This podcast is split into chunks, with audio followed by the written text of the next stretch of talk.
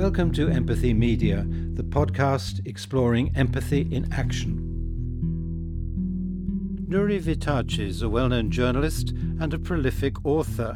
He's currently working on a novel that explores the strange world of quantum physics and how it shapes our deepest beliefs. I caught up with Nury recently when he was over from Hong Kong, where he works. So, Nury, at the moment you're working on this really intriguing book, A New Map of Time. Right. What's it about? So a new map of time is um, it's about it's about the nature of time and the fact that uh, if we follow through Einstein's understanding of time, time is actually a place rather than a process, and that leads us to interesting ideas. Because if time is a place, you know, places have borders, places have insides, and places have outsides. So once you've taken that one step, then uh, all of a sudden time becomes very interesting. Uh, if it's a place, if it's borders, if it has an inside and outside, that implies travel, isn't it? So, how are you've told this story? Because it's a novel, isn't it? Yeah, I decided, um, you know, it's um, pe- people these days aren't going to uh, read a, a, long book about physics and the nature of time, uh, or very few people will. Uh, I might, but not nobody else. So, um, so I wrote a novel about three strangers who meet in a coffee shop and uh, are assigned to do a task by a rather eccentric proprietor. And she basically says, um, This is your job, I want you to build a universe. And they think she's joking. But one of the three strangers is actually a, a physics student, a cosmologist. And she says, Well, actually, you know, you can build a universe. All you need to do is to make a singularity and, uh, and uh, do something called cosmic inflation, and that's how universes are made. And and the proprietor says, right, do it, and then they make a universe. What's the singularity? right. So um, uh, a singularity is the first moment or the last moment of a chunk of reality, uh, if you like.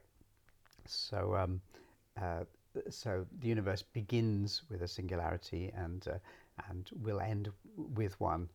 Uh, but remember, we're talking about time, so time is a place rather than a process. Um, so the end uh, is created at the same time as the beginning. So um, when you think about these things, there's lots of intriguing uh, uh avenues of thought there. Where do you get all this all this from? Is this uh, sounds a bit way out as science goes? right. It's it sounds way out, but um, I, I teach a, a, science and faith course at uh, at a university, and um, I, I, I like to because my background is a reporter, so I always go back to source materials. And um, you know, quantum physics, there's a thousand books on the shelf trying to explain it. But if you go back to the source material, um, uh, Wolfgang Pauli, uh, Erwin Schrödinger, uh, uh, Werner Heisenberg, you go back to their writings, um, it's fascinating. They were so spiritual. Uh, Schrödinger uh, described quantum physics as, uh, he said, this will be called mysticism. Um, uh, Pauli said that you needed two understandings of the world. You needed a scientific one and you needed a, a religious one. Um, so I was fascinated by this interplay between uh, science and religion. I found in the writings of these great scientists. Um, sadly, these this angle has been kind of forgotten. Everybody assumes that the uh, great scientists are, you know, like Richard Dawkins, very sort of dry and anti-mystical. But in fact, quite the opposite is true. So let's start with this quark then. So, what is a quark, first of all? Because this seems to be where the mystery starts, as opposed to the kind of science, the knockabout science we've got around us. And hmm. even the atoms seem sort of fairly um, understandable, maybe right, right. straightforward. But then arrives the quark. Yes. So um, uh, we we know that uh, everything that exists is made of uh, of atoms, and atoms are made of of small items, which we can call subatomic particles, uh, such as the the quarks. But um, what's intriguing is what they are made of, and Heisenberg put it very neatly. They're made of ideas. Um, if the subatomic particles are made of ideas, then particles are made of ideas. And since everything is made of particles, everything is made of ideas. Now, isn't that an astonishing thought? And it's this thought that takes us away from the physical understanding of reality uh, towards a more mystical, spiritual one. So you can see why they had all these discussions about, about mysticism while they were uncovering the secrets of quantum physics. So tell me some of the weird things about a quark, what it can do that a, an ordinary a particle can't. Yeah. Um, the, the, the, the heart of the, the, the challenge, the intrigue of the, of the subatomic particle, the quarks and the electrons and the, those in that category, uh, is that they, they don't exist until they are measured, detected, perceived. Uh, so they exist only as probabilities. They're not in a particular place and they're not in a particular time. They're just a, a fuzzy ball of maybes. Uh, in the book, I call them maybe laters because if no one detects them, they never come to exist at all. Um, so uh, the universe, the existence of this universe, depends on this interaction taking place, this measurement, this perception. Uh, and there, if there are other universes, there may be other universes which exist only as ideas but never become uh, real.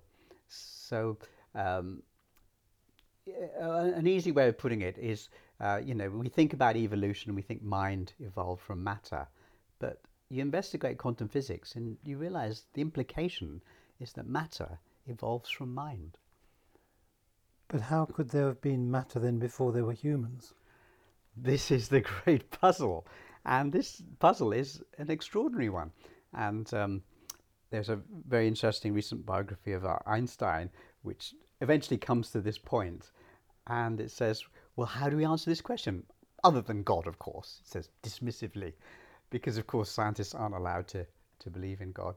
But in fact, when we go back again to the quantum fathers, um, uh, Max Planck, who uh, who came up with the word quantum, um, he said that if he'd learned anything through his whole life as one of the world's top scientists, it is that there is a matrix mind behind reality.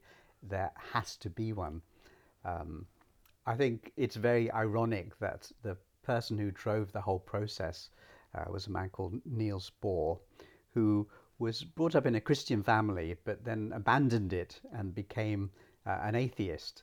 And uh, fate, the universe, God, whatever you want to call it, uh, put uh, gave him the job of really masterminding the these string of discoveries about the uh, um, the nature of reality being made out of out of nothing, out of ideas, out of maybe laters. Does entanglement come into this quark story? Uh, yes. So entanglement is um, is a wonderful concept. The word came from Schrödinger, uh, because what entanglement does is it proves that this reality is not the only reality. It proves that there is a second reality. Uh, um, the, the simple entanglement experiment is that you take a subatomic particle, split it into two, and then you put them at other ends of the room, the city, the country.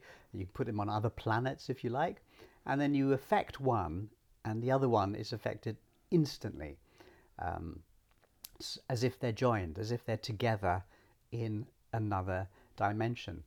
Now, the uh, basic uh, underlying law of this reality is, is a number. It's the number, the speed limit of reality, which is 186,000 miles per second. So that's the speed limit of this reality. Nothing can go faster than that.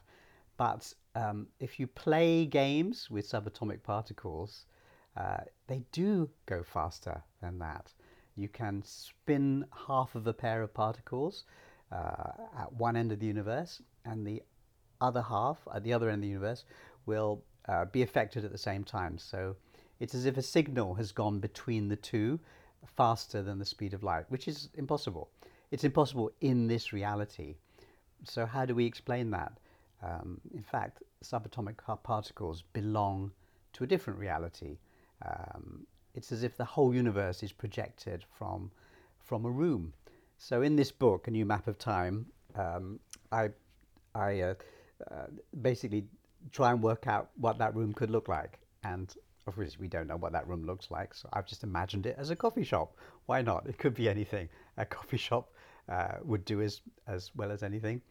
Um, I rather like the idea, uh, maybe for, for book two, or, or if someone else is, is uh, wanting to write about this, I rather like the idea of doing it as a garden. Because if you look at uh, ancient um, uh, myths and legends about the nature of the universe, the creation of the universe, uh, gardens often come into it. So I chose a coffee shop. You could do it as a garden. And what happens in this coffee shop? So um, this this coffee shop is actually the room from which reality is projected, and this is not a controversial idea. If you read New Scientist or or any of the science magazines, it, they discuss this all the time. So this reality is uh, seems to be almost like a hologram projected from somewhere. Um, we know we've done so many experiments now that we know that there is another reality, um, a deeper reality than the physical one that uh, that we live in. Um, we don't know where it's projected from or who's projecting it, um, but in, in my in my book, I, I envisage that space as uh, as a coffee shop. But what's what's really your motive behind this book? Right. The book is it does actually tell the story of building of universe, but it also shows during that process how unlikely it is, how fine tuned the universe is, and how, um, how mystical the universe is. Because at every stage, the, uh, the steps to make the universe have to be extraordinarily well fine tuned. Um, they couldn't be random. There are scientific ways of working out randomness in data. And at each stage of these, the, the creation of the universe, from the Big Bang to today, somebody has fine tuned it. Somebody has gone in there with a screwdriver, click, click, click, click, click, and actually fine tuned it. Who is it? Is it God? I don't know. Is it aliens? I don't know. Is it us going back in time? I don't know. It could be all or any of these things. The alternative, the loophole, uh, was multiverse theory multiverse theory says that, well, maybe the universe isn't fine tuned, but there are a lot of universes, so this one seems fine tuned. That theory was great in the 90s, it was okay in the early 2000s, but it's almost dead now. Why? Because people have realized just how many universes you would need for this one to be random. And you'd need more or less an infinite number of universes. So if you believe multiverse theory, as an explanation of why this universe exists, um, then you have to also believe that um, I exist, you exist, this whole thing exists in multiple forms, uh, except um, we are swimming in blueberry yogurt in one of the versions. We are floating on giant uh, ping pong balls in another version. Basically, everything that could happen does happen somewhere. So multiverse theory uh, is everyone's running away from multiverse theory at the moment, and that leaves us with uh, fine tuning simulation theory instead. Doesn't sound like science though. It sounds more like science fiction. It does sound like science fiction. Aha! But uh, I've made one of the characters into a, a physicist, uh, and one is a, a, a lecturer in culture, a lecturer in culture. But the physicist knows her stuff, and so the book is filled with uh, real quotes from the quantum physics fathers, from, from Schrodinger, from Heisenberg, from Niels Bohr, from Einstein, uh, Max Planck. So it's all solid science. And I do teach science at university, so, so I know my stuff. So, for example, um, if I said the universe is not, does not exist unless you're looking at it, you might think, okay, he's a bit flaky here. But that is a headline from New Scientist. The universe does not exist when we're not looking at it. Uh, so it's not, it's not flaky. Um, if I said, so is the moon there when we're not looking at the moon? You might think, okay, here's somebody who's a bit new age. But that's a quote from a conversation that Einstein had with Bohr. So we're not talking about flaky people here. We're talking about not just scientists, but the gods of science, the top people. And this is not a controversial idea. This is now mainstream physics. Um, but it's not something that gets discussed a lot. I think it's just too technical, and, and there's mathematics involved, so people run away from it. But uh, no, if um, if somebody religious or, or, or New Age uh, says, well, actually, this reality is based on uh, on heaven or, or some other reality, uh, well, I would say, well, science agrees with you. This reality is a projection from a different reality. There was a man called uh, Joseph Campbell, famous mythologist, and I was reading one of his books, and there's a line in it which says um, the fundamental message of ancient religious writings is that this reality is based on another reality on earth as it is in heaven. You know, heaven creates uh, this space, and it's interesting that exactly the same thought you can find in any quantum physics textbook, which basically quantum physics textbooks say that this reality is projection from uh, underlying uh, alternative reality. Which isn't necessarily a spiritual or religious one. It's not necessarily spiritual, but the but if quarks, if subatomic particles are made out of ideas, ideas need a consciousness, right? Quantum physics implies that matter emerges from mind. But wait a minute, we learned in school that mind evolved from matter. So suddenly everything is turned upside down.